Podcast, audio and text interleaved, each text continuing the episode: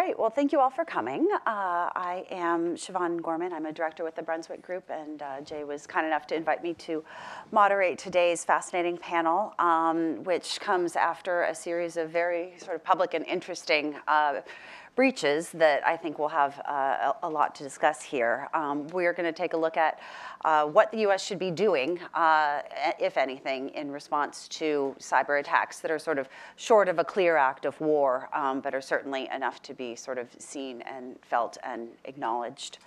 Um, there are a couple, just to set the stage, there have obviously been a couple major hacks that I think are going to be a focal point in the conversation.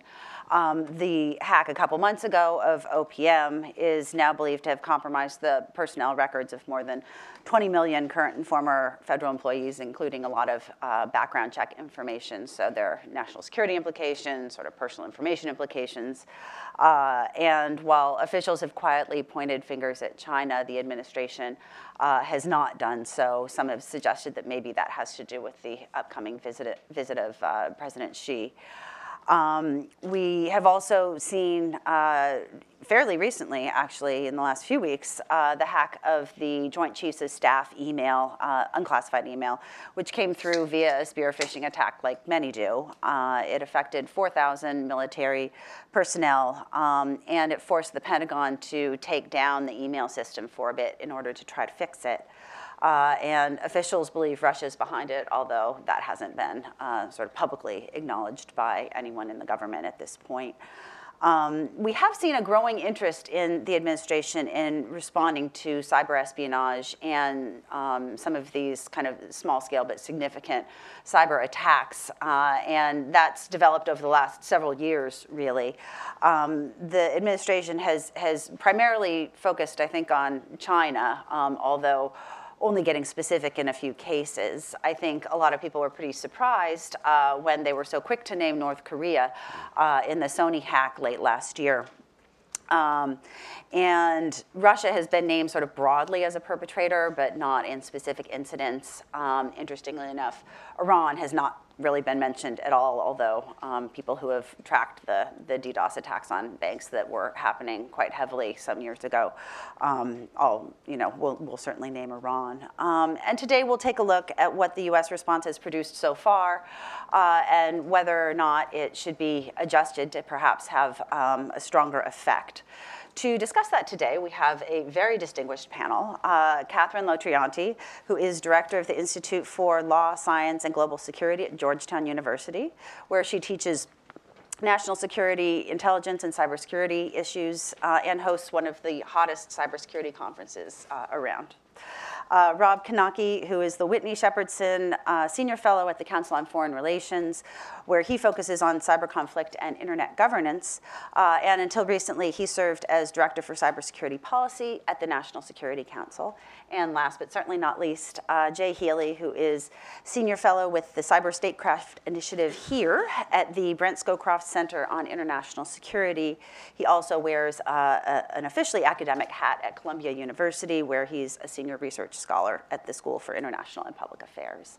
Uh, so with that, um, I thought we'd just sort of open with a few questions. Um, let's start with the OPM hack. At this point, what's your sense of what it suggests about the effectiveness thus far of the administration's sort of response, if you will, to cyber espionage? Um, is, it, is, is this name and shame approach working? Maybe we can start with Catherine and go down. So, um, in terms of, well, OPM is a good example to start with, and we can look at some of the other ones. But in terms of the cyber espionage, clearly, from my perspective, when you have the scale and scope of a, an intrusion with that many documents actually stolen and information, um, clearly we haven't, the US hasn't actually uh, made its um, position known strongly enough that this is something that the US feels strongly about and will protest these um, these actions. So right now, I feel pretty comfortable in saying that we haven't um, deterred anyone in terms of that they're going to continue um, to at least assume that these types of actions under, if you will, traditional espionage rules are acceptable um, by the U.S. and others, um, until and when um, the U.S. actually takes a position in response to that um, to say otherwise. Yeah, that's why I was wondering when you say maybe it hasn't, you know, maybe people haven't understood its position. I was wondering, you know, what your sense is of the, the U.S. position right now when it comes to responding to these. I think then we speak that, you know, in my opinion, we should be troubled by this. The U.S. should be um, concerned about it. I don't think the U.S. government has actually stated a position, at least not um, to others. You know, talk to individuals and they're concerned about it. They're not happy about the extent um, of the information that was stolen. Uh, but the U.S. hasn't taken a, a, position. So it is not surprising um, if this behavior were to continue. Meaning, as an intelligence, an, a foreign intelligence service, um, it signals that this is acceptable behavior. It's part of traditional statecraft um, with respect to espionage. Uh, no rules constrain them, and until the U.S. actually protests formally um, and does what it there's a history of um, actually responding to such scale and scope that's not acceptable during the Cold War. The U.S. actually did this a number of times, as well as other countries, when we went states went beyond what was accepted, even in the world of espionage. Um, but the U.S. hasn't done that with respect to cyber. Um, I think they will eventually, at least that's my hope, sooner the better. But until then, there's certainly no uh, reason. I would say, if I was a um, uh, part of a foreign or U.S. intelligence service, there's no reason to constrain yourself. Rob? So I think it's interesting that actually, if you look back at the record, the U.S. has put out a red line on this issue. Last April, mm-hmm. when the president put forth a new executive order on sanctions, he listed three things that were a red line destructive cyber attacks. That was one. The second one was stealing intellectual property. That was the second. The third, most interestingly, was very carefully worded. And what it said was stealing personally identifiable information for private gain. So if stealing PII, like what was stolen from OPM, but for reselling it on the black market, that was the red line. And so it was about the PII, but it basically said parenthetically, if you're stealing this information for traditional espionage purposes, it doesn't cross this red line, and it's not the kind of thing that we might use economic sanctions for. So, in terms of the messaging, China may have gotten a message that said, okay, so mm-hmm. Sony, bad. Stealing data from Google, bad. Kind of thing that we indicted the 5PLA hackers for. Stealing data from OPM? Yeah, that's okay. Is that the right message to send? So the difficulty here is that we got to think about what limits we want to place on espionage in cyberspace in the context of what limits we want to place on ourselves, right? We're in the post-Snowden period where basically the whole world knows the US engages in this kind of activity, that we have a very strong program in this area. And we got through all those disclosures to this point without having a single ambassador kicked out of a foreign country, without Angela Merkel or anybody declaring that what we had done was an act of war. And so, on that basis, you can start to understand the kind of comments that DNI Clapper's made, where he said things like, you know, shame on us, not shame on China, right? I'd go after this. If we could get it, we'd want it. So that's the norm that we've set up in cyberspace. The problem is, and I think we'll get into this a little later, is that you don't have those traditional limits on espionage that you had during the Cold War with human intelligence.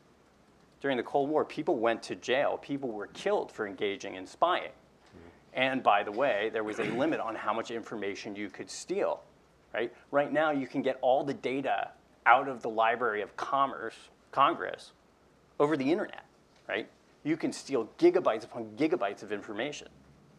If you go back and you look at the Cold War, Robert Hanssen, who was one of the worst spies ever in United States history, he took maybe a couple megabytes worth of documents, but they were printed out and they were smuggled, wrapped in plastic, and hidden in parks where the KGB picked them up. That's a very different world than we live in now. So we don't really have a norm to constrain the kind of behavior we're seeing. Jay? Yeah, and I love what's been pulled out here. The, um, you know, for example, the beyond acceptable of, of this, and you know, we kind of knew with the Soviets what was acceptable in the Cold War. You know, we had these Moscow rules. You know, and it wasn't a treaty, but it was this sense of where each side could go without feeling, and if, and if they overstepped that, then there might be repercussions. Uh, for example, I understood, you know, like we would never kill a Russian, they would never kill an American um, spy, but you know, East or West Germans, you know, that was kind of that was kind of the messy details if that got in there, um, and and and they just developed over the years. It developed in, frankly, far fewer years than it's taken us to get through cyber espionage at this point, right? I mean, we've had cyber espionage cases going back to 1986, the Cuckoo's Egg, where the KGB was, was spying on stuff. So we've had plenty of enough time to get these rules. Um, what really struck me on the, as we've been seeing the response that's been talked about, and it especially came up in the in the Sanger article, was not just we should do something about this or we should so, say what's acceptable. You saw the word punish, and boy, that was a real head scratcher for me on punish, because um, I was like, boy, all right, uh, some of us had our SF86 material taken. Uh, sometimes I wonder if that's why DC really got angry about this. Like all of a sudden, it was our material that got taken. And I was like, this is how the rest of the world felt after Snowden, right? This is how everybody else, that feeling that you got violated right now, that's how everyone else feels after Snowden. Um, of, oh my God, look at what happened. Um, we're getting angry now of the Snowden espionage. Imagine, imagine how Angela Merkel felt, right? You know, that we say this is too far a lot of countries were trying to say this was too far. Um, so if we're thinking about this in the word punish, if you're thinking, if you are actually upset at the Chinese, if your emotions are involved and you are upset, then you've probably, you, there's probably some other lessons from the last couple of years to look at. Um, now you can say maybe they went too far, maybe we got to figure out how to do this game, maybe we can if they've gone too far, there's areas where we've maybe gone too far and we can pull back. Um, and, and absolutely. Um, on the punish, that's, that's one of the things that really made us say we want to want to do this, um, jump in and do this event. Um, and especially, you know, to say, and what I loved about your beyond acceptable, um, it would be interesting if we could come with this beyond acceptable. Um, India is now rolling out biometric to, I think it's past 800 million citizens. Um, if I were the CIA, if I was the Pakistani ISI, if I was China State Security, um, that's an obvious target that we've now said um, we might now be saying is legitimate. Um, and as much as we're doing biometric, I think there are 2 million fingerprints in, in the OPM. Um, so if we want to pull back, we're running out of time. You know, every year there's another outrage and it, becomes, and it becomes tougher to pull back. Yeah. Did you want to jump in? Yeah. So I think um, one of the area that you meant, both of you mentioned, the, the threshold of beyond acceptable is really what I think the U.S. government and as well as other governments have to start um, assessing in terms of the scale and scope of the cyber espionage, uh, as you pointed out, which is something different than we had in the human um, collection world. This the US government would first have to decide okay, where is that line for us, right? And you, it's not like you have to um, announce the exact line, and, but yeah. you definitely have to have a determination as when we have kind of suffered too much, when we think mm-hmm. they've gone beyond what's been acceptable practice, even in the espionage tradecraft world. That's, that's happened um, before. I mean, in terms of um, what, you, what um, Robert said about the scale, yes, we haven't had that scale in the human um, uh, Cold War era, but the responses that were taken when a state indicated and protested on, on the scope of espionage, we can learn from that. And, and there, there was actually, it's not a US case, so it's actually good to use a non um, US successful responsive case in the Cold War. But the, in 1971, the, the largest scale um, expulsion of hmm. um, foreign officials from one country at one time because of es- the scope and hmm. scale of their espionage, uh, espionage operations happened um, in Britain. The US, um, in 71, the British government, um, and to date it's been the largest, uh, notified the, the Soviets at the time, the USSR, uh, that they were going to um, expel 105 um, Soviet, um, both intelligence officials and USSR's uh, trade uh, officials in the delegation. About 90 were already in country. Remember, 10 or so, um, uh, 15 were outside of the country on home um, back at the USSR, and they weren't going to be allowed to come back in.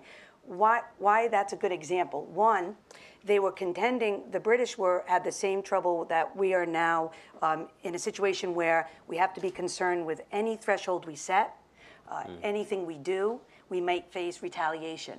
Right? They were facing the same thing, and in fact, it was worse in terms of what was going on. There were state visits planned, uh, as there is now with China. Uh, they also had the, the, the feeling for most of the uh, states was that this was a period of detente, that we were cooling relations with the Soviet Union. And here, what happened is the British found that, and about the scale, right? You can't go out with a USB, but they had there were about 500 at the time uh, USSR um, officials in, in London and, and in a few other places at their, in the trade guild, 200 of which were intelligence officers. So these people were in country and basically spying. So the British actually, um, through, throughout the 60s, the Soviet Union had built up a massive, at a massive scale, something that the British finally got fed up with. So they weren't doing anything but spying. Um, but the British protested and the Soviets ignored them. And what they did is they actually pulled this, opera- they called it Operation Foot. I don't know why they dubbed it that. And, in, and one day, and they didn't even notify the U.S. they were doing it. Oh, wow. um, they, ex- they notified the, um, the ambassador um, that Moscow had in the United States, and they said, okay, this is what we're doing. We want um, them out. Um, no negotiation, which was one option. Now, the British officials struggled. There are now declassified records that show there were different people, different opinions. MI5 and SS, SS, SIS were actually the the two elements of the government that pushed for this. So their intelligence services played an important role in explaining to the politicians that we need to do this. And what we could learn about it is the way they did it, there were no um, acts of retaliation against London. What now? It's interesting facts that I can kind of go on later to talk about if you're interested as to why that was successful. But there ha- there are things we could mm. do. First, the government here has to decide: have has this gone beyond? You know, I might think so but it's important the government does, right? Is, is the OPM yeah. something that's now gone, we can't accept this as normal statecraft espionage? If yeah. that's so, there are options on the table and not one that goes to war, right? You would not want to escalate it. Britain had the same concern. They were concerned of escalating it. I think. I mean, tit for tat, and it was yeah. successful. And we could learn a little I, bit about how you do tradecraft. I think it spoils our message, right? I mean, we've been saying it's all about spying for commercial. It's all about spying for commercial. It's all about spying for commercial. And I think if this is where we do our big flourish, you know, we just came out with the norms that Rob talked about, and if we say if this is the flourish. Um, then it sends mixed messages, or yeah, it could be. I mean there's, I, I, think there's a subtler norm that hasn't really gotten put on the table, and it's what we, and to an extent the Russians, accept out of the Cold War as this norm that you're really not supposed to get caught, right? that that's really, really bad, right? Obviously, in the Cold War, human intelligence, it's bad to get caught. Spies end up in jail. Spies can be killed. So we've sort of taken that, and we've taken that tradecraft into mm. cyberspace, and we've said we're never going to get caught Snowden accepted, but we're never going to get caught on somebody's computer, right? We're really, really good, and we pride ourselves on that, and therefore we're narrow and we're specific, and we don't suck down information, and we wouldn't go after large databases like this because we'd probably get caught taking gigabytes of information out. So that's our norm. Now, China says, well, that doesn't really matter. That may come out of your Cold War thinking, but we've moved beyond that. There's very little risk to us in doing this. So why not mm. take as much information as we possibly can? And our answer back might be twofold. It might be to say, well, one, you keep getting caught, which means your information is less valuable than it would be if we didn't know you took it. All intelligence is about relative gains, and the relative value of information that we know you have taken is a lot less. But the second one is you can't end up on the front of the Washington Post if the New York Times is talking about you, that's going to force the United States to respond and get tough. And we're going into an election season. And I guarantee you, over the next 18 months, every presidential candidate is going to say that they need to forcibly respond to China over the OPM breach. I guarantee it. And so that sets up a diplomatic stage in the next administration, which is going to be very, very interesting. And I always thought, you know, I, the President Xi never really had to care about espionage as an issue because he wasn't getting pressure from significant pressure from the U.S. Actually, probably not, probably Hu Jintao, maybe more to, to put it in time frame, because he wasn't getting pressure from the U.S. to care about it. I remember an event at Georgetown. It was like 2011, and we, as of 2011, we still gone to the Chinese and saying, you know, we're, we're having concerns about this. You know, in my in our history book of cyber conflict, you know, we have Chinese cases going back to the early 2000s. So like 10 years on, and it still wasn't um, part of the discussion. So I like what you lay out here. And so at least with the pressure from the U.S. now, for example, if you've got the U.S. in your system, you almost certainly only have NSA or CIA or, or one of the military spy services, um, um, because that's pretty well it's it's pretty well coordinated. Um, I started from the White House about 10 years ago. Greg Rattray put out a, a, a document that said how we're going to coordinate um, 2003. And, um, I think one of the things that affected the US so much was if you had the Chinese in your system, you might have three, four, five, six different Chinese groups all doing different things at the same time. When you talk to, actually, I think it was probably at your event again, it, it was with Eugene Kaspersky saying he's gone in and he'll see six or seven. And so that gives this perceived level of aggression. Um, it gives a sense that it's uncontrolled. Um, you may or may not like what the U.S. is doing, but it's controlled, right? You've got a full line of chain of command.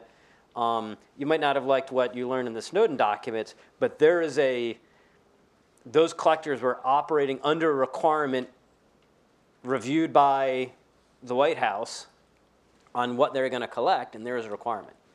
Um, we're not seeing that kind of control on the Chinese side, and that might be, I think, in line with what Rob's talking about. Catherine, did you want to weigh in? No, I mean, I, nothing that I disagree with at this point. Um, All right, I gotta, I gotta push farther then. I gotta, I gotta, But, but Rob, Rob made an interesting point where he said, you know, oh. well, spies, you, the rule is you don't get caught and you don't do this because spies get thrown in jail. Well, w- part of the problem is we haven't seen, there's no corollary on the cyber side, right? Like you don't, you're not getting thrown in jail and you're not facing sanctions, you're not, I mean, is there an incentive system that would work better? Um, do you base it on volume? I mean, it seems like if you base it on volume, then you're just incentivizing them to take smaller amounts of more valuable things. I don't know if that's the incentive system you're looking to set up, but Well, I, I mean, I think it, it is interesting, right? I, we're much more upset about the OPM data, and there are a lot of theories about how devastating and how terrible that could be. But we're much less upset about the president's email being compromised or the Joint Chiefs being compromised. In my view, or GitHub, or those two are really much more valuable. yeah. That's what they're actually going after. That's what is intelligence value. Everything in the OPM is about secondary value to create further intelligence value, to create targeting opportunities, to do counterintelligence. But intelligence services, what they want to get is the president's email. It's not my social security number, which now they've got three or four times over. Right? So, so Great. here's where I may disagree a little bit, just to kind of mix it up. Um, so from an intelligence um, collection standpoint, um, I am in the camp that the OPM hack has significant consequences for their intelligence operations and ours, negatively for us. Um, scale has always been significant in the intelligence world of statecraft. That the day you collect it, you may not actually know how you'll be using it but that there is significant value in having that information. I mean, some people have already discussed this out in the press, but the fact that you now have information that people um, have disclosed on their SF-86 about their foreign contacts, um, you know that these people have clearances. Foreign, a foreign intelligence agency now has a list of possible people to recruit because they have clearances, and also foreign nationals of their own, possibly, that have been speaking to that American CIA officer. Right? It has, I think, it has significant potential value for any uh, um, adversarial um, uh, intelligence service. And the scale is significant. And, and in the Cold War, it was about scale and scope that we actually put red lines down on. It wasn't just that you got caught because just the example I gave, because there, uh, there's a lot publicly available of that case now. The, in fact, it was the buildup in the 60s that triggered the concern um, by the British intelligence services because they could not basically cover all those people in terms of surveillance. And, and they, it was a national security issue. So it was lack of capacity that drove Yeah, it. yeah, and, and also they were pretty ticked off at the USSR in terms, at the time, that was when they were pretty smug with respect to the UK. Um, and so it was a pride issue, but it was certainly, and, and that's why the intelligence services were the ones pushing for the aggressive, um, basically reprisal against them and the expulsion, not some negotiated reduction of how many officers you're going to have in the country. They skipped over that, which has happened. No PNG, like one or two people, because we know when we PNG someone, they will PNG a couple of ours. And so the Brits said, we're not doing that. It's going to be uh, the massive scale expulsion altogether, no time for them to delay. And then they actually put in mechanisms to actually minimize any retaliation, which actually worked. And we, we can do the same. And when you say it, not necessarily any response the US does does not have to be in cyber. And it does not have to be an exact um, response. It can be, you can use other mechanisms, um, whether freezing assets, expelling people, prohibiting travel. Um, you have to assess every case and every adversary and find out their weak spot. What is going to make them say uncle? and then you leverage that. But first, you have to have a determination, bring your intelligence experts in and say, okay, um, how devastating was this hack, right? What does that mean for our services down the road potentially? And then if there's enough, uh, if there's enough consensus that this is something that we cannot tolerate, then you need to say something formally, and then if it's not responded to, then you need to actually take action because left uncontested, right? What happens is you then build a precedent, a con, you know, that this is acceptable. And you have no grounds to stand on the next time it happens. So it's the reverse. You're building a norm that goes in the opposite direction of which you might want. But first, you must determine whether this is something of the gravity that you need to take a stand on. Mm-hmm. Some people have not been convinced of that yet. I, mean, I, I just view of all the crimes that China has committed against us in cyberspace, this is the one that I'm sort of the least worried about. Right? What hmm. concerns me is the theft of intellectual property.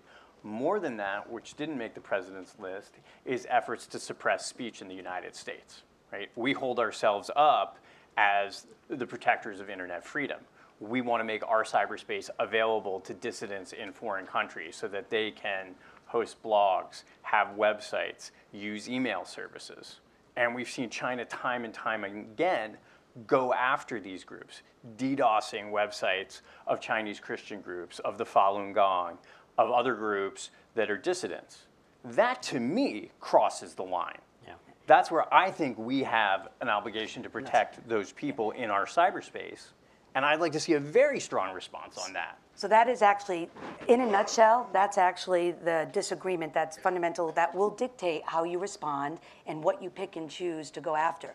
Now, I only um, take my position, so as a former intelligence person, I'm going to prioritize our intelligence assets and values. So for me, I don't say crime is okay, let them steal, steal IP, but that, that's not going to be my concern, right? But even in, you know, when Britain did this, they had everyone at the table, the trade people were there because they were losing intellectual property as well, even back in the 60s and 70s. And there was a different disagreement as what was more valuable. There was also a concern that the USSR was um, repressing the dissidents in their country. And people said, well, why don't we put emphasis on that, right? Why don't we actually get them where it hurts by putting that out? We've talked about that in China's mm-hmm. case. Why don't we say that? I, that was all actually discussed. In that one case, and there are others that the U.S. Were, was involved in, um, the, the British decided no, that's not what we're going to stake our case on. It's going to be the intelligence operations that we cannot stand any longer, that scope and scale. But so there's a disagreement, and they might all count, but one has to assess. I think you have to pick and choose, and you're right. An administration might choose that we're going for the crime, and that might mean we're at the WTO, which I've actually advocated mm-hmm. doing, um, but or the human rights protections. But I'm just saying from an intelligence mm-hmm. perspective only, right? I would say you assess the damage done, potential damage. If it is critical, then you start assessing what threshold has that crossed, and do we want to respond to it? Mm-hmm. So I, I tend to give the CIA a lot of credit as an organization. They're very, very good at what they do. And so it's always struck me as a little far fetched to think that data in this OPM unclassified database could be used for what people term exclusionary analysis to figure out who our CIA operatives are in China and therefore figure out what Chinese officials are working with them. That's the sort of worst case scenario. And I like to give the CIA enough credit to say, wait, they would have seen that vulnerability. No, that's not possible. If it is possible, I'm not sure that's shame on China. I'm not sure that's shame on OPM. I think that's kind of shame on CIA. I mean, they don't, the thing they care about most in the world is protecting sources and methods. And so the idea that they were relying on OPM, this little non national security agency of the federal government, to protect who their spies are, that seems a little ridiculous to me.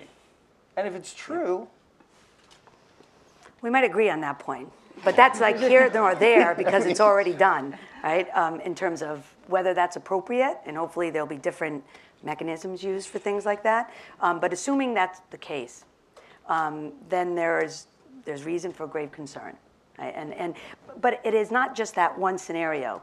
The the amount of data. Um, and, and specifically, what information people would have disclosed in even an SF 86 it is not just about protecting sources, right? It's a lot more now that they have. But that, that would take a lot of digging and a lot of detail into some classified stuff.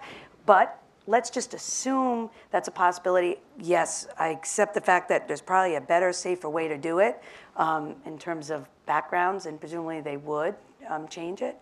Um, but that's kind of already done. That's why, that's why I think it's a lot safer for all of us in the national security community to start putting in false information in your SF-86. that way, if the Chinese take it, they won't know what's true and what's not true. So, So Catherine, do you actually, I mean, do you advocate some sort of stronger response for OT, OPM? Uh, but for the U.S. Yeah. What, I- what would, what, what's So the let's, appropriate way to deal let's with that? assume, like, start with someone, the United States government believes that this is a big concern, right? That Sure. This one type of breach, and that um, attribution's not a concern, right? We know it. Uh, The scale, someone determines, determines this is not acceptable. I do believe if you determine you cannot um, live with a continuation of these kinds of level of intrusive espionage operations, then absolutely you have to do something. What do you do? Well, I would start with thinking about uh, shy of um, breaking off diplomatic relations, right? There are a lot of things you can do, uh, not friendly things, um, but that would be considered legitimate in response, at least based on state practice in the past. And that's why I gave that example of Operation Foot, because I think, one, it was executed beautifully. They had the same concerns that we would have now for retaliation, right? They were concerned. So do you that- think that we should execute? It, it would be that the U.S. would do well to execute something like that in response for the. I think that the president should be given a list by some smart people. Um, if he so determines that this is not something he can tolerate for national security purposes, or just for the sake of stand, you know, standing up to another superpower and saying not acceptable behavior, right? So reputational reasons. He should be given a list, and that list shouldn't just be of one option of what to do. What should the options be? Uh, I would start with kind of looking carefully at the people in your country and who you might want to kick out of your country, right? I would think of um, business ties that you might want to stop from happening. Um, and in some cases, it's not just the government officials either. There could be other um, Chinese nationals here. Um, it ranges from sanctions to freezing assets. Um, I would not I would not escalate it, right? But there's a lot that you can do below any kind of um, escalating it to a conflict. Um, but first, a formal protest. You know, you need to first write a letter um, stating your concerns, demanding, you know, that this stops, let it be known, and then see how it goes from there. The fact of the matter is, is a lot of these intrusions, what people have been complaining about is it's not stopping, right? That it's going on, the U.S., some people in the U.S. seem concerned, but is the government concerned? Are there official government people writing a letter or stating something clearly? Like a demarche or something like that? Or? Maybe, and I would, I would have a list and then have all the experts kind of red team every single option with looking at every option and the potential for retaliation and thinking carefully about how you minimize the possibility of Americans getting arrested, uh, of American officials getting kicked out. Um, they were able, in the past, we've been able to minimize the retaliation, and we should think carefully about how we can do that with any of those options. I think one thing to think about, we've done it effectively to a degree with the five PLA hackers we indicted. Right? Everybody was afraid doing this, there was going to be retaliation, that NSA spies were going to be named, that people were going to be arrested in China. And we never saw that. So we've gotten what you might call escalation dominance in at least one case. And we might be able to construct it again. The problem with the idea of a demarche is what are you going to say?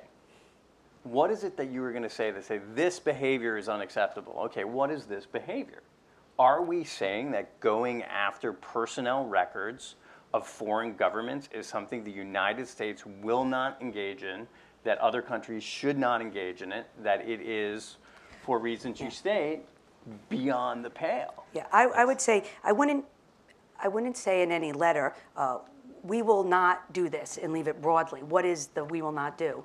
But I would specifically mention that these were documents not just of any average person, that these were sensitive personnel, so it wasn't just PII. Of course, but this gonna- is uh, information that's sensitive related to cl- people with clearances. But I would say the scale of it is what's not acceptable. But so why are we focusing on OPM and not the healthcare breaches? Because Ham- those were ordinary Americans. I mean, we signed up for this yeah. when we filled out our SF-86s. We knew what we were doing.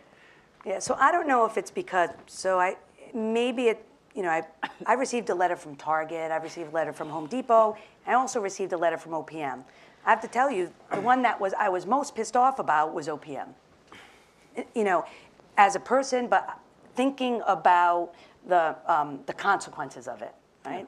Um, as, as a, an intelligence governmental things. So I can't say that I, I wouldn't be writing a letter and saying all of this is off the table, right? I would treat each of the, like IP theft, that specific case about IP theft has to be treated in a different manner. And I've written pretty extensively on that. You know, the options for um, using your civil, uh, criminal, uh, law enforcement, RICO statutes, the trade secret laws, going to the WTO. There are a number, I think, of really good uh, legal frameworks to use. But for the espionage, when it comes to, you know, just kind of pure espionage, not IP theft, but not the run of the mill PII, right? Then you're now in a world dealing with this is state to state tradecraft on the rules of espionage. My sense, just my personal sense, is that this may be a line on the OPM, is one example, where we might want to start saying that this specific targeting at this scale is not acceptable. So go in and take a couple records, but I mean, I think it's tough for us because we've just gone so many years of telling, of saying, don't hate the player, hate the game, right? This is just the way it is, and um, just deal with it. And if you're whining about what you found out Snowden Snowden is doing, then you're just not paying attention. I've had to have so many of my colleagues, my former colleagues um, from intelligence, just say, who are these people that are getting upset by what NSA did? They just don't understand. And, and just really looking down and belittling the arguments that anybody could get upset over cyber espionage cause, because, um, again, they just don't understand. And now to see this turned around, we've got to be really careful in, in the amount in, in how we're expressing expressing that outrage, especially because this isn't a closed game. And I want to get back to that second, but I see I see Yeah, Siobhan, no, no, no. I, but, but you're actually segueing into what I what I wanted to sort of bring us back Yeah. to because both you and Rob have referenced Snowden, and I was wondering whether you have a sense of the sort of U.S. calculation around what an appropriate response is has been affected by that because you know you're making the point that you are making anytime you are pushing back on these things you're making a statement implicitly anyway that well we don't think this is okay so we shouldn't be doing it either and i'm just wondering how the snowden revelations have affected the administration's thinking or should affect the us thinking and if I can, on one side, the um, I'm astounded at the scope of the foreign policy gaffe of the United States to have pushed the president so far out on the branch that at Sunnylands, Mr. President, you have to bring this up with President Xi. that you are going to make the scope and scale of Chinese es- cyber espionage, cyber Chinese espionage, um, the central point, not civil rights, not commercial. I mean, Well, we had was a week President after the Snowden revelations. we had President Obama say Chinese espionage is the central thing that we have to get onto. And we did that to him knowing what we, the scope and scale of US operations. Um, to me, that is a stunning foreign policy gaffe that I can't believe more heads didn't roll um, in this country for. Um, great, if we're going, we could have been much more balanced in our message, like we have started to get now. And we did it after we got caught, and we could have done it before and not be called out to be seen, to be to give the perception that we were liars or that we were trying to pull the wool over people's heads. So it's got to be affecting the White House now. But I will leave it to Rob to say what exactly is being discussed today at the National Security Council in the sitting Sounds good. Rob? I'm not going to say anything. You, you must broadly have some, I mean, A, you, you referenced Snowden earlier, so now you're on the I hook. think absolutely everything that Catherine listed out is being done. Absolutely, options are being crafted. Views on what the counter to those options would be are being crafted, and it's going to be the full range of capability from diplomatic to economic to military action, probably confined just to cyberspace, to intelligence action, right? How are you going to deliver the message and what message do you want to be delivered? How are you going to get on top of this and cause China not to escalate, but to downscale what they're doing? And that's going to be the goal. Unfortunately, there probably really aren't any great options, right? And by the way, the latest Snowden revelations on that giant sucking sound going from AT&T to NSA last week doesn't really help the argument that scale's the problem, right? Yeah. We're pretty well involved in scale if you believe what you read in the papers. So it's probably not great timing Yeah. to have the sort of message that, oh, you know, we don't Yeah. engage in this and you shouldn't mm-hmm. engage in this and this is beyond the pale. I think the calculation we've made in a certain way is to say, we're better at this than everybody else. We're getting more value out of this than they are. And the relative gains for us are more than the relative losses. Is that true? I think that is the view of the intelligence community right now. And I think it hmm. probably is right. Until we say, hey, we actually want to have new norms where we say, okay, stop this, we'll do a no spy agreement, right? We'll agree not to spy on these 30 countries. We're not going to do this in peacetime. We could put out declaratory policy that says we will consider cyber spying on the United States an act of war. And if we catch you, it's not going to be the 10th fleet, it's going to be the real fleet that's coming after you. we could do that. But right now, we judge that that's not in our interest. So we don't do that. And the reason is we get a lot of value out of it. I think you hurt the 10th Fleet's feelings. Ahoy! Um, um, a couple of things. So one, the right now the Chinese leadership has put themselves into the position that we were in prior to Snowden. Um, I was in Singapore maybe three weeks ago having a discussion of the. It turned out into a debate about the U.S. side and the China side. And on the U.S. side, I'm saying, well, you know, we do this, we don't do this. Here's kind of how we do it. And my Chinese uh, counterpart, um, a non-state, uh, also not academic, he could he would still say, well, China doesn't engage in this kind of behavior. And they're put they're putting themselves out on that ledge, uh, on that branch, to use the same metaphor I said what we did. That I think gives us a huge opportunity to continue to call them out and, and get them in that position. It also makes it because they're in that position they are vulnerable to the same kind of um, getting dragged through the mud that, that we did, um, probably to a different scale. Um, but two, if we can get them off of that position, even if we choose not to embarrass them uh, in, in the process, um, it's, it was easy to talk to the Russians about spying because both sides were saying, yeah, da, we spy, you know. Um, and, and we could have that conversation. It's really difficult to have these conversations with the Chinese where, when they're in the, well, we don't, we don't engage in this. And so I think both for practical reasons as well as potential for advantage, we can try to shift that. Two, Rob had brought up the, um, the PLA. Um, I was always sure that after we indicted those PLA officials, we were going to follow up on the, the unindicted co-conspirators listed in that indictment. Now, on this stage, last year, I learned from Dmitri Alperovitch that that's Baosteel, Chinalco, um, a few other really major Chinese companies that had paid the, the, the PLA to go and spy on their behalf.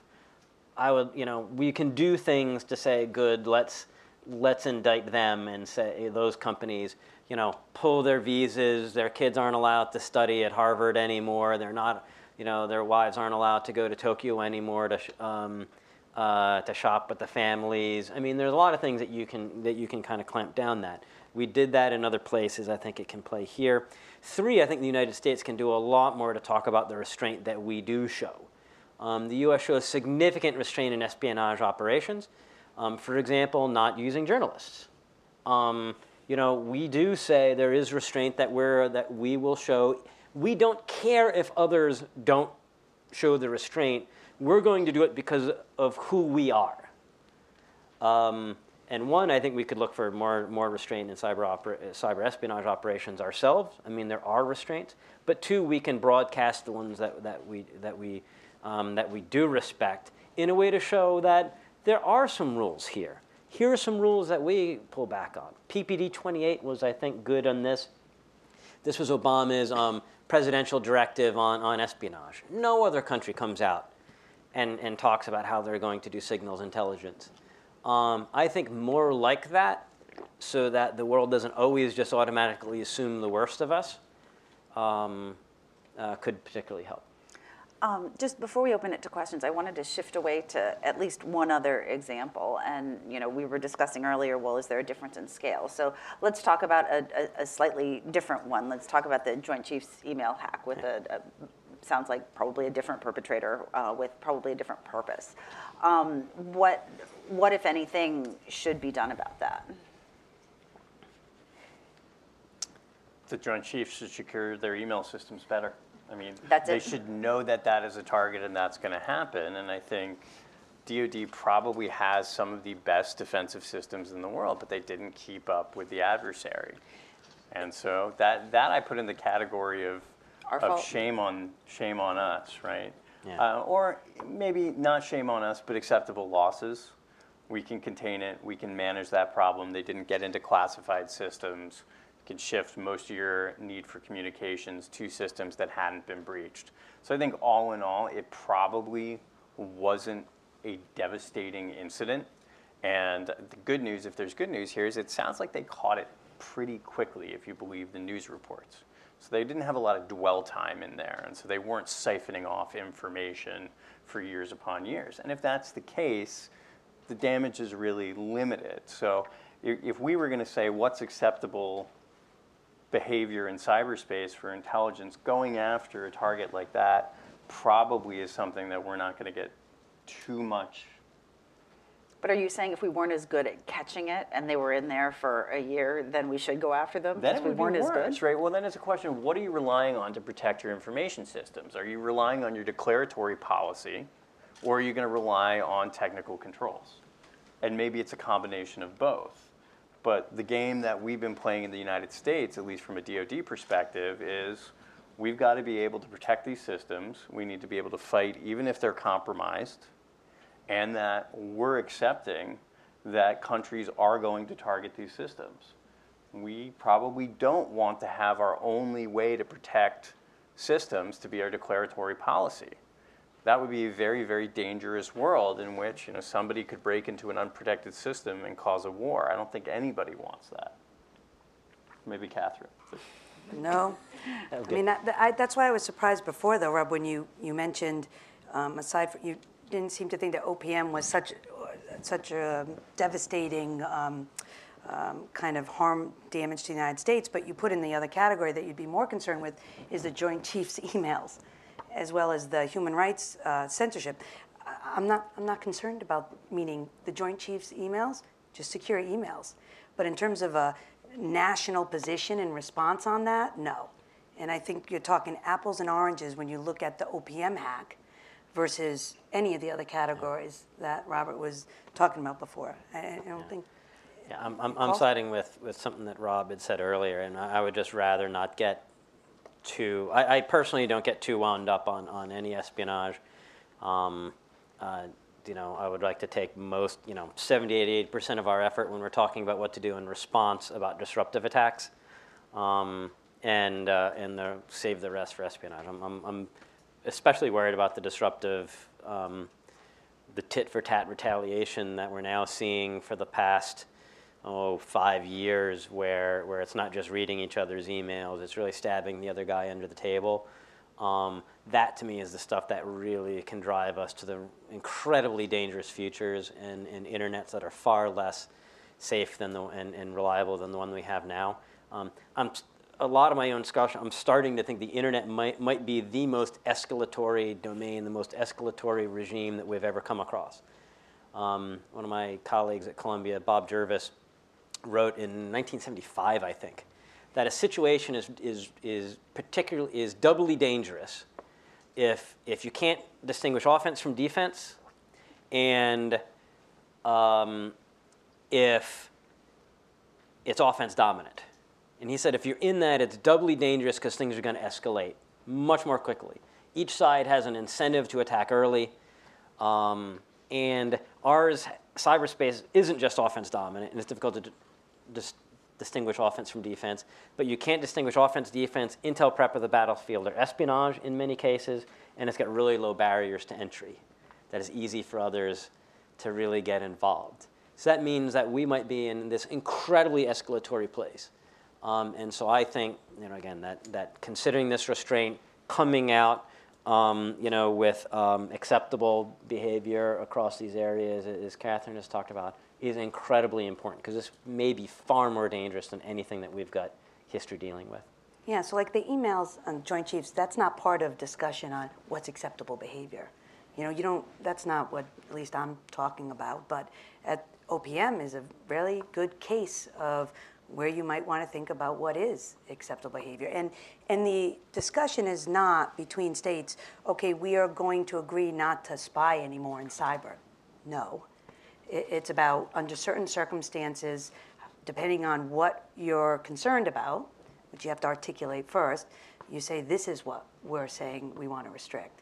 Not spying in traditional means or in cyber means. There, there won't be a day, I believe, that any state w- would ever agree to that. Okay, so to get, to, to, to put you on the spot, just very quickly before we go to questions, can we go down the line and give me what, what your red line is, or what your example of a red line is that would require some sort of response, something that's clearly short of an act of war, but is still crossing a red line?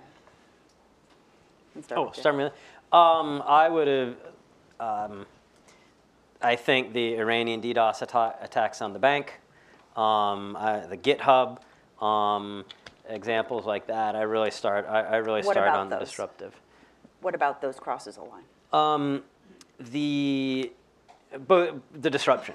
I mean, that that's the common, right? We can look at different things across that, um, but whether disruption to attack free speech, um, disruption to to hit a civilian target not in a time of warfare, um, I think that's those those are areas where you really want to tamp down, Um, because we, we've now got this place between peace and war, and every country has been pushing up cyber operations farther and farther and farther, closer to armed attack, closer to that to that upper bound. So I care most about escalation control, about stability, and so I want to try and try and get the down acceptable on that disruptive stuff, because we're never going to go to war over over bad espionage, or it's much less likely. Um, it gets a lot more likely that you that each side starts misguessing what the other side is up to when when you're in um, uh, when you're disruptive attacks. Rob? I'd begin with stealing intellectual property from U.S. companies. I think that we put that down as a red line, we've set it, and we're going to need to more forcefully respond to the next time something like that comes to light in a major way. And then I would add to it the freedom of speech issue, right? We've got to have protections for people in this country, foreign dissidents, U.S. citizens, need to feel they can express themselves in cyberspace.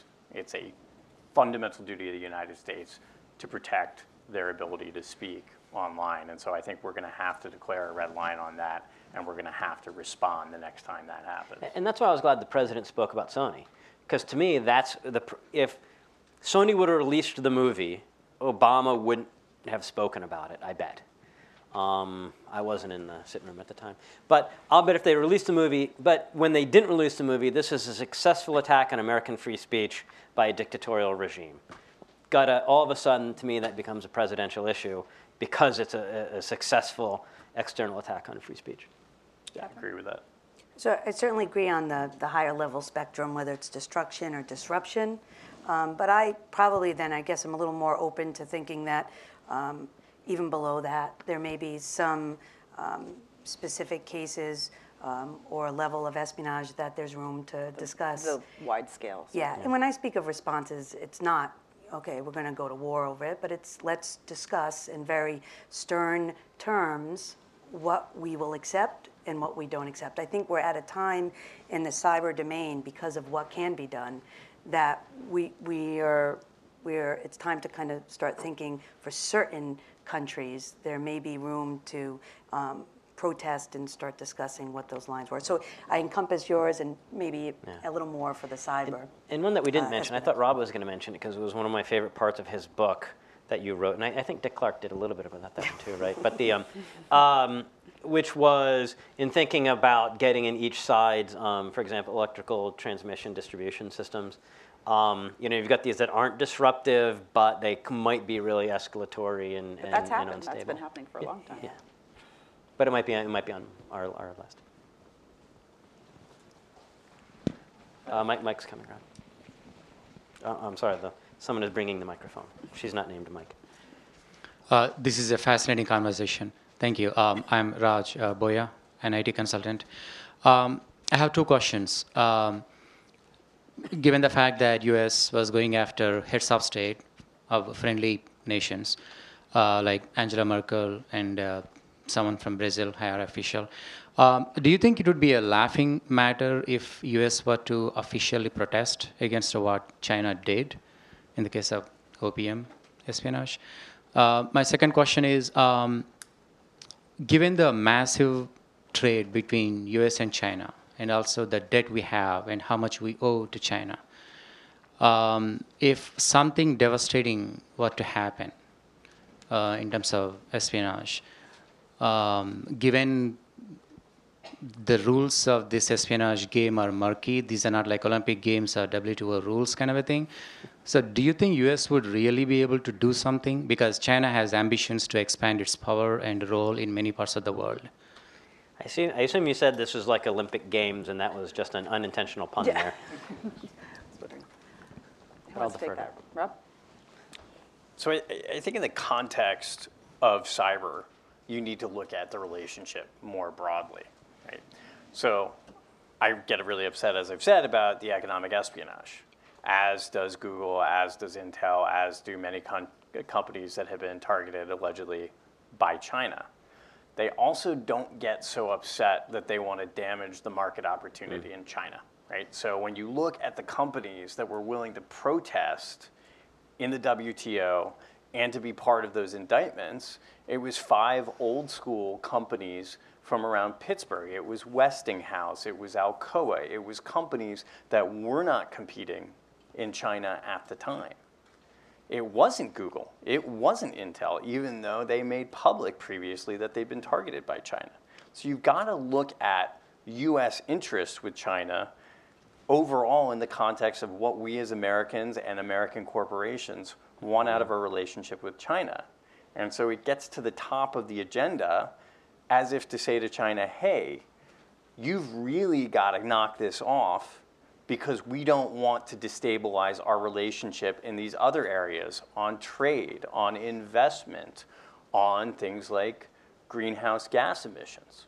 We have this whole other agenda we want to work with China on. And so, therefore, we probably don't want to escalate too far in this domain and cause a problem in our relationship. It, it strikes me so similar to, to incidents at sea, right? The Soviets and we, we didn't just agree on what was going to happen on Intel to some degree, but we also we, we still have a commission that meets on, on incidents at sea.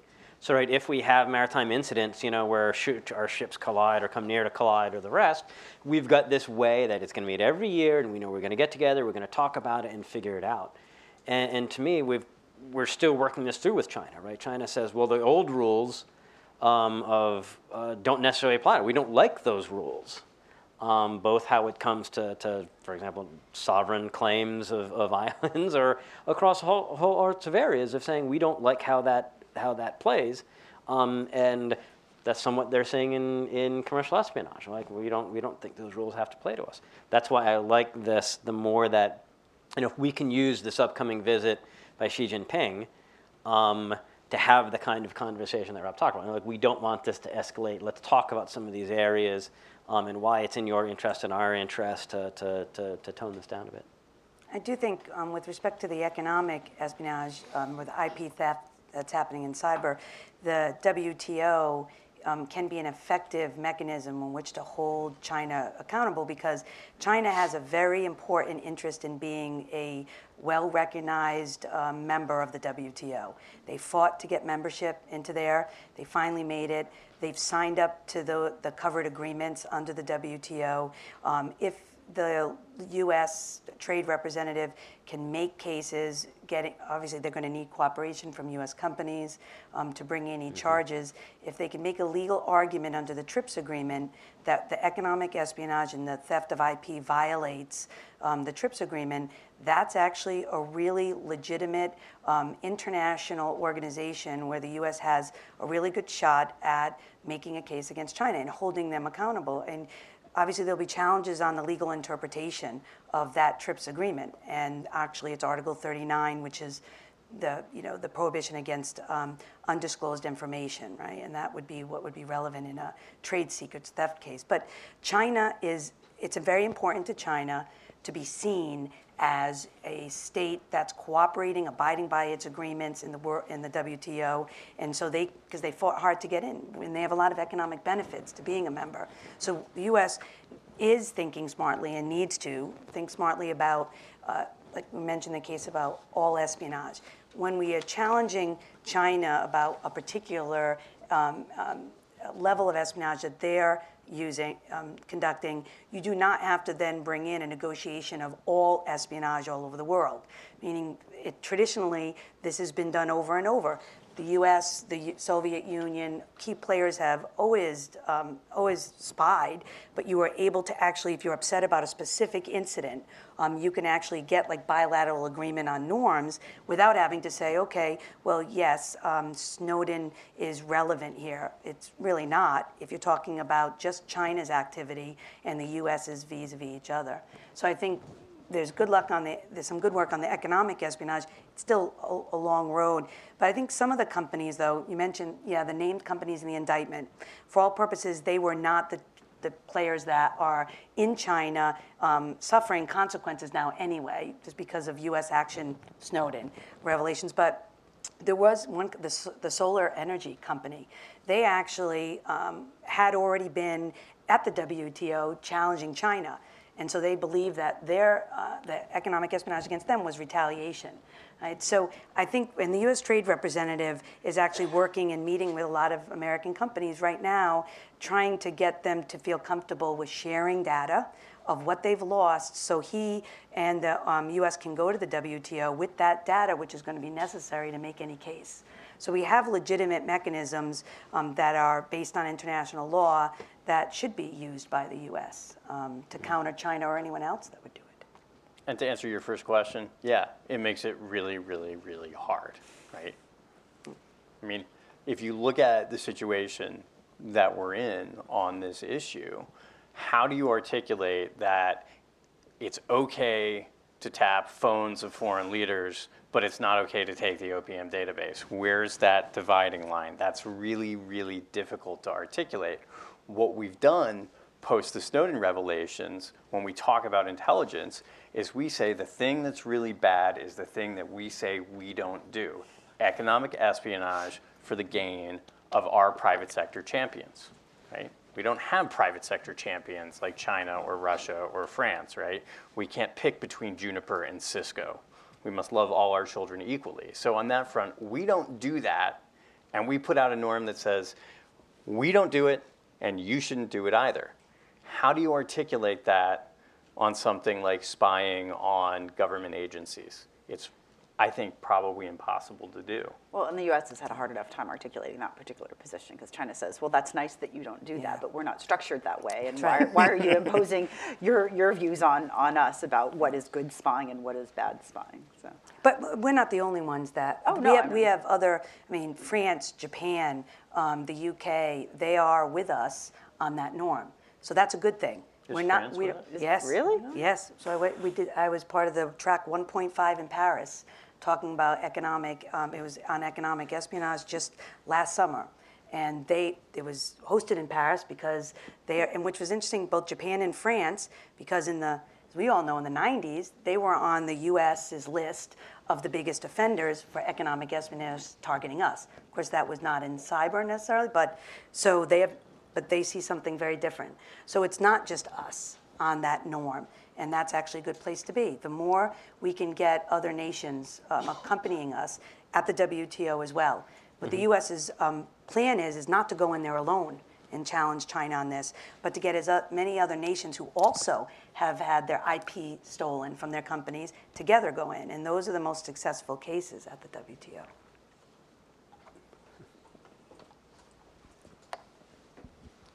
Thank you. Uh, Randall Fort, formerly head of intelligence and cyber policy for the State Department.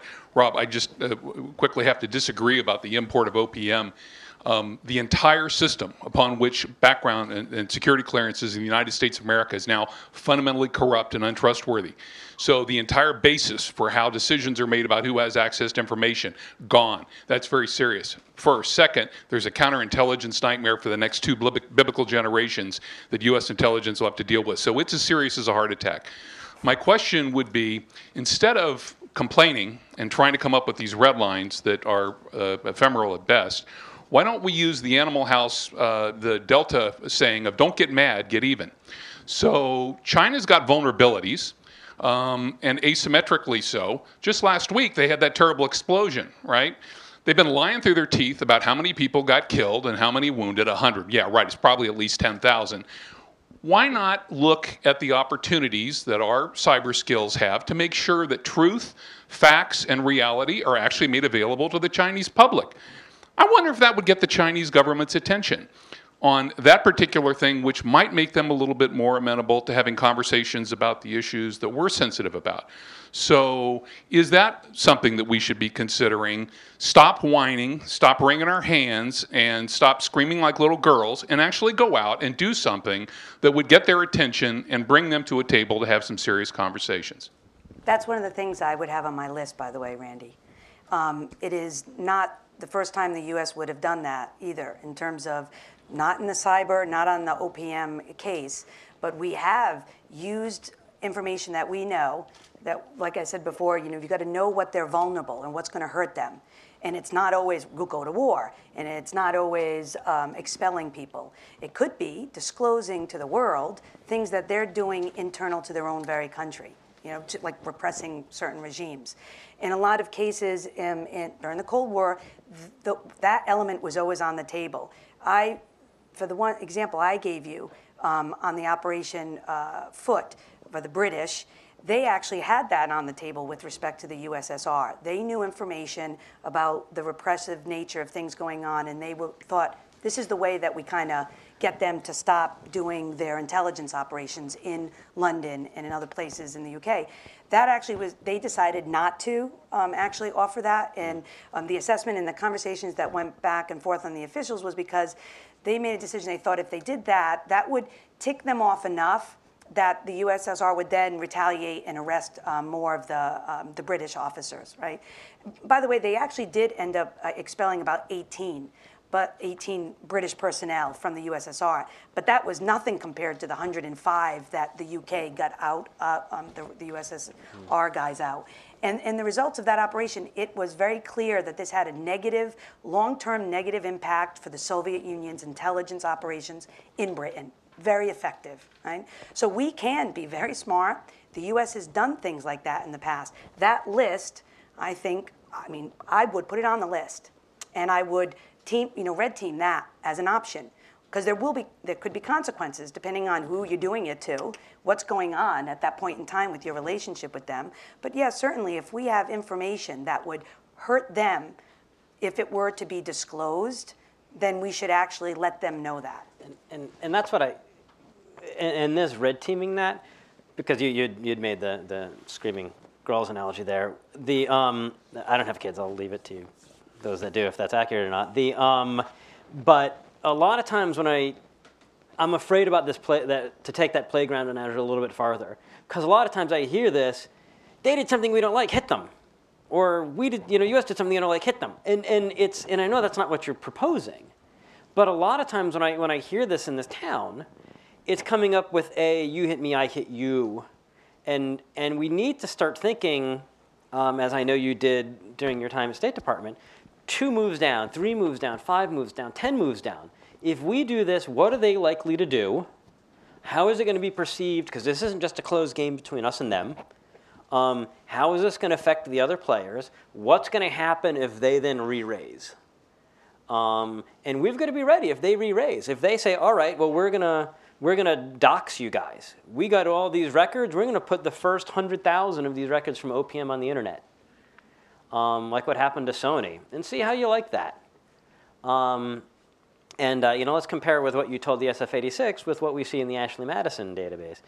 Um, and so I'm, I'm. Do you anticipate a lot of crossover there? I'm sorry. Do you anticipate a lot of Uh, The crossover? news says there is a lot of crossover there, yes. The, uh, and, and so I'm just concerned about that, that we think about this escalation path of how this is going to play a couple of, mo- a couple of moves down. Because especially when it's coming to China and the access to their population to outside information, if they see a concerted U.S. effort, that starts getting them into regime survival mode of they're trying to overthrow, or it might do that.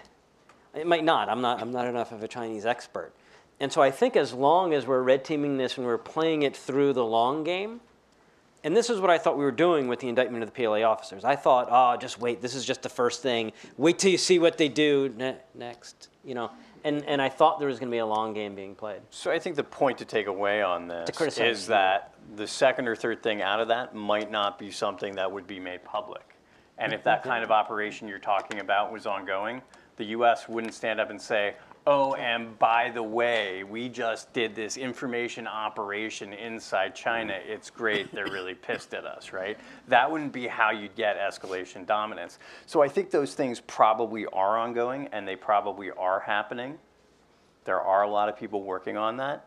I think the last thing I would say on your point about how devastating, how not devastating it is, I think it's bad. It's bad that we lost this information. It's not devastating. The reason it's not devastating is we know about it, right? If they were able to get this data out, and 10 years from now we were going, God, why do they seem to know everything about everybody who works in the US government? How were they able to roll up our entire intelligence network in China? There's got to be a mole somewhere. And we never knew that. That would be devastating. That would give them an information advantage for a decade. Because we've discovered that, we, that we've done it, we're taking measures to be able to put this back in the box.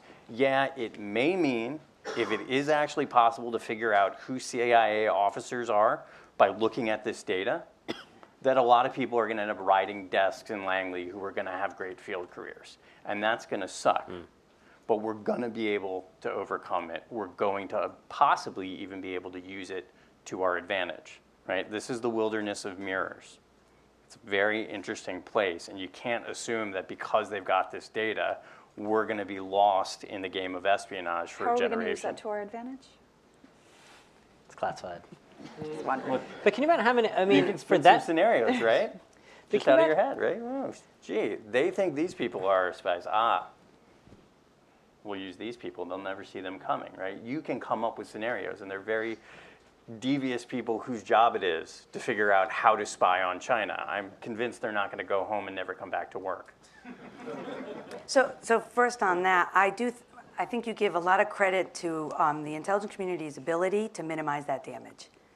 I, I think it's going to be a while before we get our arms around how we could actually minimize the damage. We don't know right now what they can do with what they have.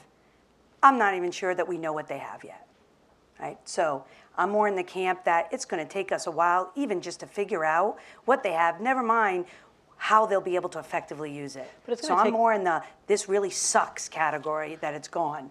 Um, now on the retaliation, we've heard kind of this Mm. concern. Okay, if we do something, if we raise the bar, it's going to be tit for tat, and we're going to ha- we're going to be hurt back. Yes, you always have to contemplate that next right. hit, right? That's why I, you think the long-term red teaming. However, any any operation or policy decision that would be made, you would want to make sure that you keep something else in your pocket. That, for instance, eh, just an example, not that I'm always thinking about expelling people from the country, Yeah, um, but it's kind of that, I, I emphasize it because it's a low level, unfriendly, but not, you know, way out there kind of response. So I think most people can kind of stomach that for at least discussion purposes. But when you expel like 105 people from your country, right, that's massive. But you never do that without having something else on them, right? Because you need to let them know, take this serious. We're not negotiating. This is an expulsion. And by the way, we have something else that we can actually release if you think about retaliating on this. And that is typically how, and it's not just intelligence services of, of dirty business, that was heads of state, right? Whether, whatever it is you have, maybe you have other people you could kick out, right? Or it's some information you could make just um, public. So you can go to them privately and disclose that information and say, we know this, we may disclose this, but we're choosing not to make it public. Here's what we want you to do, and we won't make it public. And then you just have to be comfortable not making it public. So you first have to decide what is your objective. If the policymakers say, no, it's very important to make this public, whether it's because of the dissidents, we need to give power to the human rights advocates, whatever, then you need to probably make it public. But if they decide, no, we, but we use it as a tool to get what we want and to kind of give them a message, do not retaliate, because we have more, we have more on you, right? So that, I would put it, I mean, I'd put it on the list, and I would kind of play it out as all the options should be. Other questions? Yes, sir. Uh, Ken Myercord, World Ducks. How does uh, hardwired uh, backdoors fit into this discussion?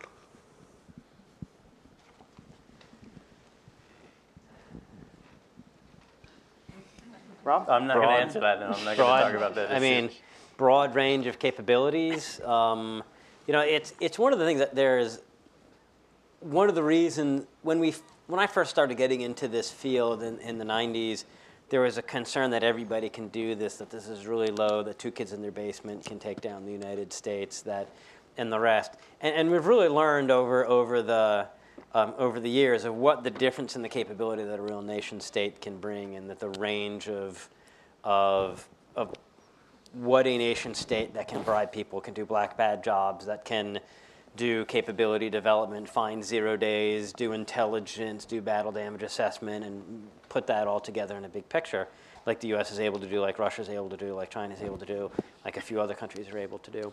Um, and so it's interesting as you see some of these hacks um, the more dangerous, the more difficult, and the more tools they put in, for example, Stuxnet, you know, it takes away the number of folks that, that are able to play in, you know, that we're able to pull off this kind of capability. And um, the more that we're able to see, the, as we are, that's less true the more that we're broadening our vulnerability, the more that we're doing Internet of Things and the rest. Where the more that we increase our dependence and the more that we connect to the internet, the lower and lower that we allow other adversaries to, to deal themselves into the game. Um, remember, I said this isn't a closed. This isn't a closed. You know, this isn't just us in China. All of the stuff we're talking about is in the single, probably the single most transformative technology in the last 600 years. The internet. You know, it's probably the most transformative thing since Gutenberg, and so um, it's playing on a really important game.